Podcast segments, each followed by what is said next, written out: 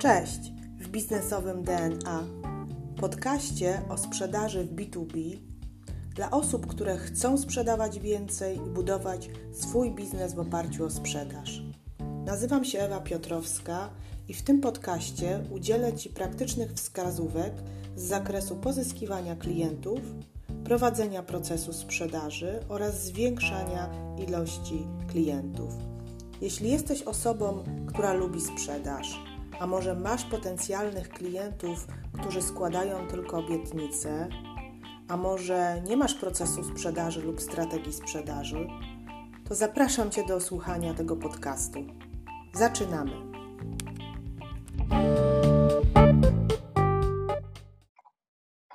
Cześć. Kto w tej firmie rządzi? Kto w tej firmie podejmuje decyzje?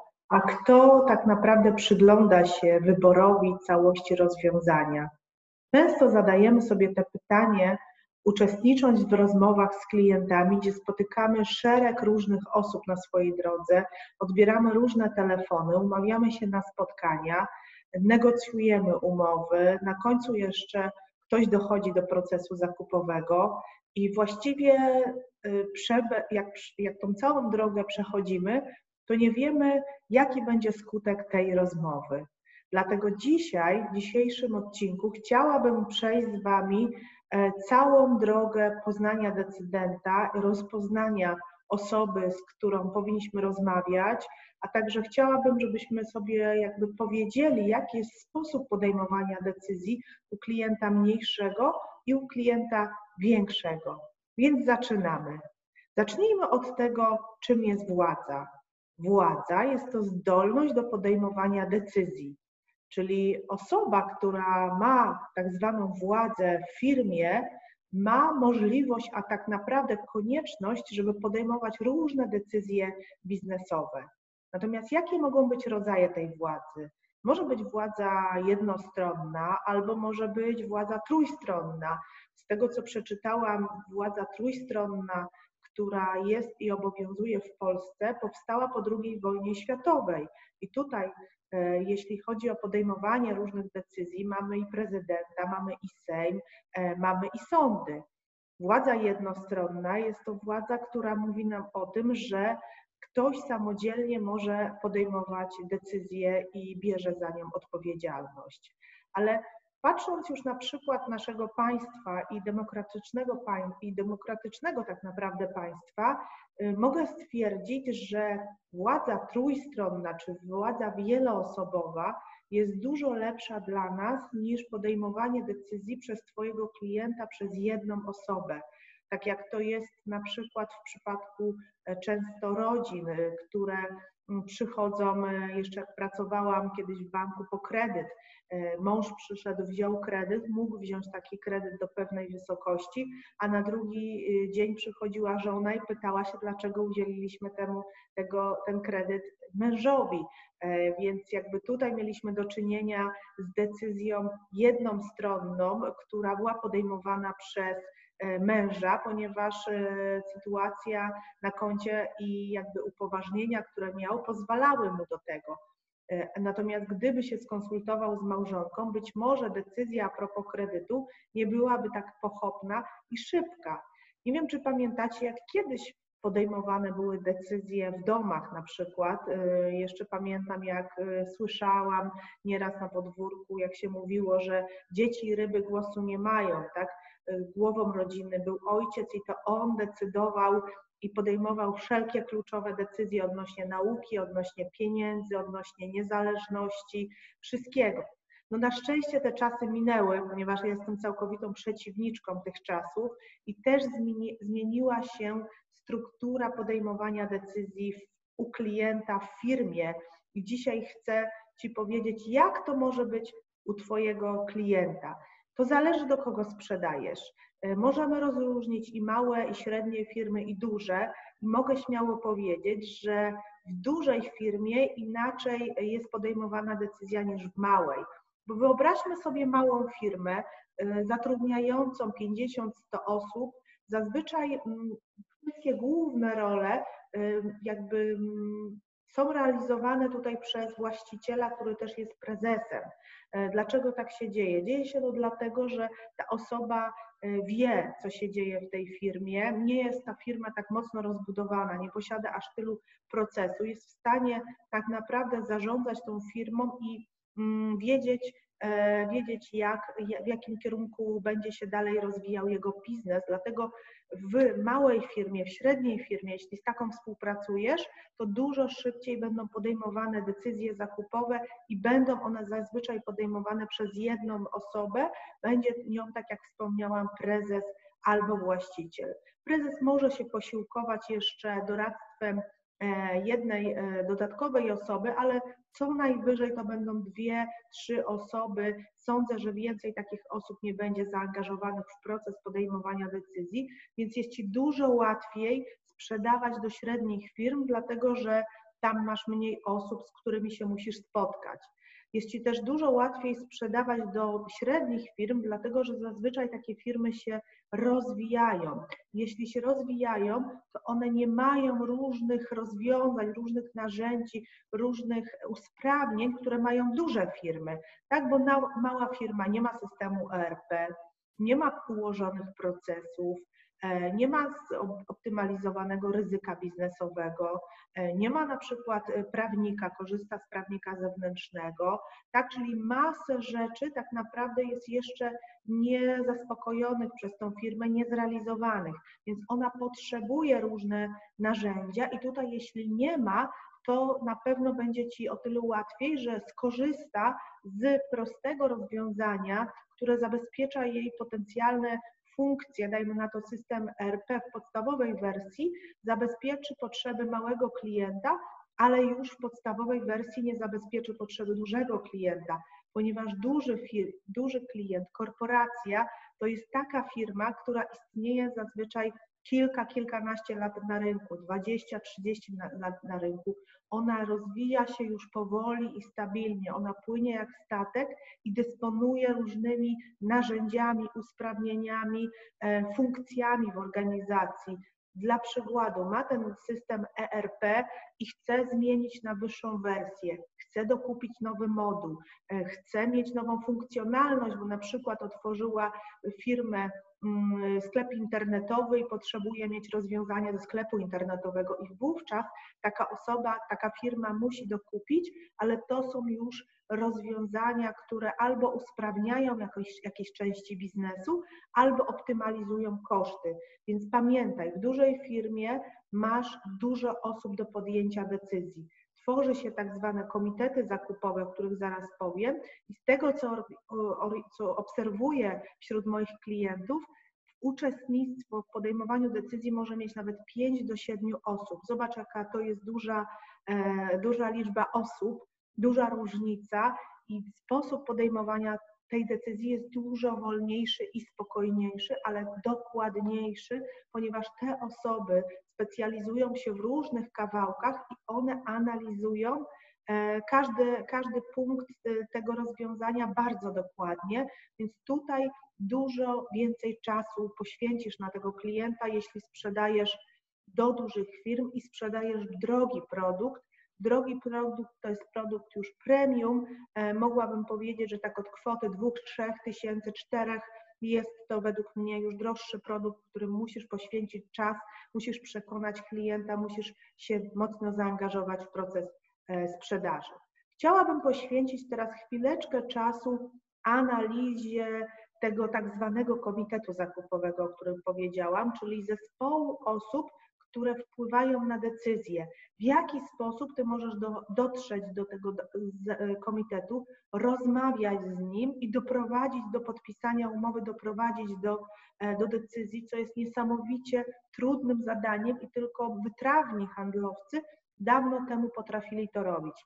Dzisiaj, dzięki temu, że ja już przeszłam setki, tysiące spotkań handlowych, podzielę się z tym naj, z Tobą. Najpierw powiedzmy sobie, jakie są funkcje w tym komitecie zakupowym. Pierwsza osoba to jest na pewno informator. Informator to jest osoba, która udziela Ci informacji o wszystkim, co się dzieje w firmie.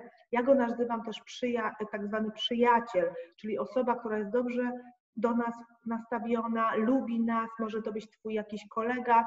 On nie podejmuje decyzji, nie opiniuje, on jest gdzieś tam w tym procesie nawet daleko, ale dzięki informacjom, które przekazuje do ciebie, ty możesz już się przygotować na spotkania odpowiednio, możesz przygotować informacje. Druga osoba to jest tak zwany power e, decydent. Power decydent to jest ten główny decydent z punktu widzenia biznesowego, czyli jeśli sprzedajesz system ERP do produkcji, to najprawdopodobniej power, power, power decydentem będzie dyrektor produkcji, czyli menadżer, który zarządza jakimś działem i korzysta z tego rozwiązania, które ty sprzedajesz. Jeśli sprzedajesz konsulting do działu logistycznego, no to najprawdopodobniej dyrektor działu logistyki będzie power, e, power decydentem, czyli osobą, którą musisz zaspokoić potrzebę biznesową i merytoryczną, żeby ona ciebie wybrała. Ale co jest najważniejsze w B2B w dużych firmach? To, że zazwyczaj wszelkie rozwiązania, które sprzedajemy, czy to usługi prawne, czy to usługi konsultingowe, czy to systemy RP, czy outsourcing, one nie dotyczą jednego działu. Niby dotyczą, bo dotyczą, nie wiem, działu produkcji, działu logistyki, działu HR, ale tak naprawdę występują w tym procesie tak zwani doradcy, czyli osoby, na które, gdzieś, które mają gdzieś tam wpływ w tej decyzji tak, tacy, taki pośredni. Tak, czyli jak mamy Mm, dajmy na to y, szefa produkcji w systemie RP, no to on się będzie konsultował jeszcze na przykład z szefem sprzedaży, on się będzie konsultował z, e, z dyrektorem finansowym, z dyrektorem kadr płac, tak, dlatego że ten system oddziaływuje na różne te, te działy, więc prawdopodobnie Twoja prezentacja i Twoje spotkanie z klientem będzie w dużo szerszym gronie. I na końcu, tak naprawdę nie na końcu, bo jeszcze mam, masz, mamy oponenta, zazwyczaj zawsze w procesie handlowym występuje ktoś, kto jest nam przeciwny z różnych przyczyn, dlatego że ma innego dostawcę, dlatego że nie lubi zmian i jest zadowolony z tego, co obecnie jest w organizacji, e, dlatego że nie chce się angażować i ma taki charakter. I Twoim zadaniem też jest przeanalizowanie, kto jest takim oponentem i szybciutko dowiedzenie się tego i szybciutko jakby wykluczenie, jeśli się uda z procesu handlowego takiej osoby, albo przynajmniej odpowiednia komunikacja, tak? Czyli nie udowadniamy takiej osobie swoich racji, tylko pozwalamy jej się, że tak powiem, wygadać, a robimy swoje, czyli prezentujemy dla osób zainteresowanych, czyli dla doradców i dla power decydenta. I najwyższym poziomem decydenta jest sponsor. Sponsor projektu, czyli ten, kto wykłada pieniądze, to jest albo prezes, albo właściciel. Tak naprawdę to on na końcu podejmuje decyzję, ale słuchajcie, jak dojdzie już do prezesa, to i tak on tak naprawdę nie podejmuje samodzielnie, bo on jeszcze koło siebie ma tak zwany dział zakupów, czyli jak już będzie decyzja, to jeszcze dział zakupów być może się gdzieś zgłosi do ciebie i będziesz negocjował z działem zakupów cenę, ponieważ no, celem organizacji jest zawsze kupić jak najtaniej. Mamy jeszcze dział prawny lub dział zarządzania ryzykiem, który ma za zadanie zabezpieczyć wszelkie interesy firmy i zazwyczaj na końcu całego procesu pojawia się właśnie ktoś taki umową i e, jakby rozpoczyna się tak zwany E, tak zwany mini pre, e, proces. Ale faktycznie decydent, ten sponsor, on jest w sumie najważniejszy. Teraz popatrzcie, ile osób ja tutaj wymieniłam. Pięć, siedem różnych osób. Jak tutaj się w tym wszystkim poruszać? Jak to wszystko objąć swoimi, że tak powiem, oczami, zdolnością? Jestem sam jako handlowiec, jako biznesmen i idę do firmy i mam tyle osób i naprawdę te wszystkie osoby są ważne. Po pierwsze, powiedzmy sobie, jak przejść tą całą ścieżkę. Od kogo zaczynać? Tak, masz potencjalnego klienta i od kogo zaczynać? Moim zdaniem najlepiej zacznij od sponsora.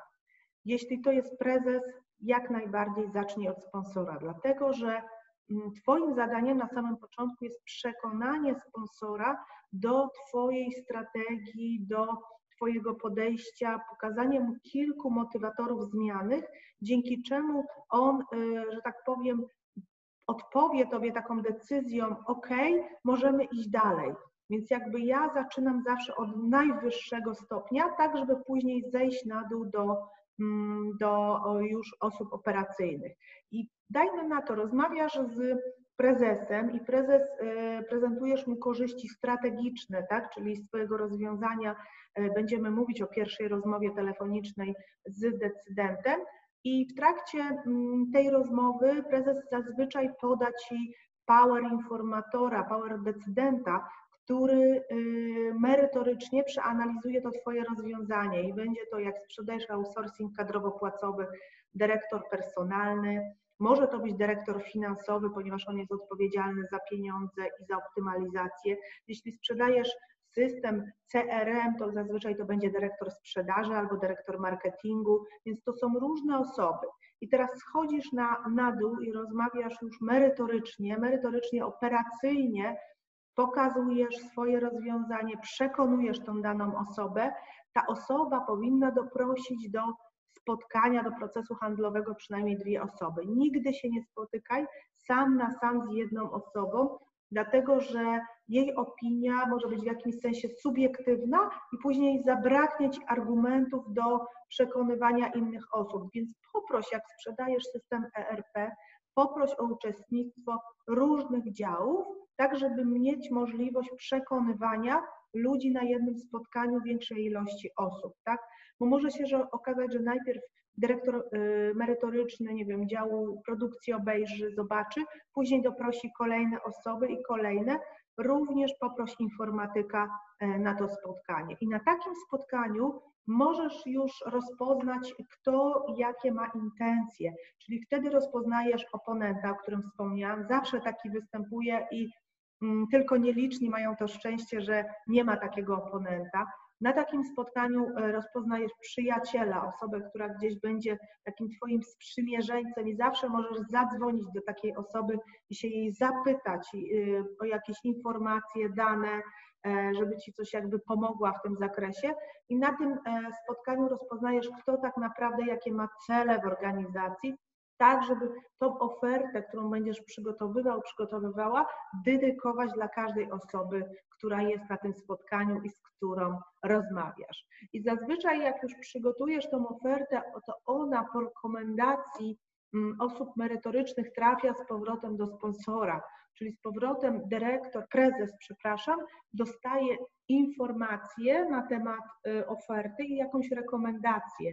E, dodatkowo zdarza się, że podejmuje prezes decyzję, co się bardzo często zdarza, a później mm, jakby tak jak mówiłam, wchodzimy na etap umowy, na etap negocjacji, e, działu zakupów i zaczynają się drugie negocjacje, więc bądź, bądź, bądź na to przygotowany, że nie wszystko dzieje się od razu, zostaw sobie furtkę na drugie negocjacje z klientem.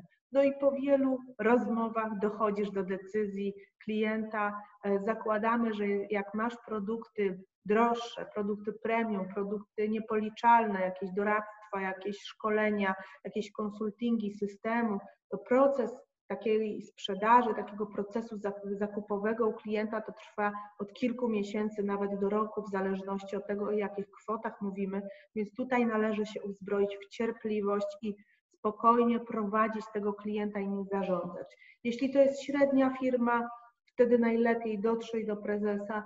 On się interesuje również wszystkimi tematami od góry do dołu, czyli przechodzisz od strategii do operacjonalizacji i masz lepsze możliwości podjęcia tej decyzji przez tą osobę, ale najważniejsze, najważniejsza jest argumentacja handlowa i najważniejsze jest to, jakie zaspokoisz potrzeby klienta.